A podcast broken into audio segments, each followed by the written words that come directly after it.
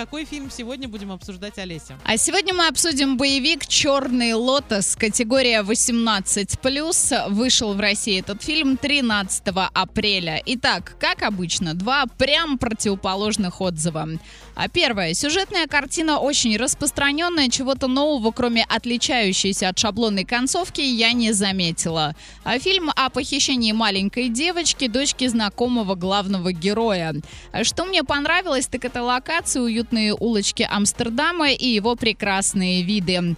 А фильм снят в привычной для боевика специфике. Множество непродуманных сцен с боями и ударами, которые в реальности несовместимы с жизнью. В общем и целом фильм на любителя.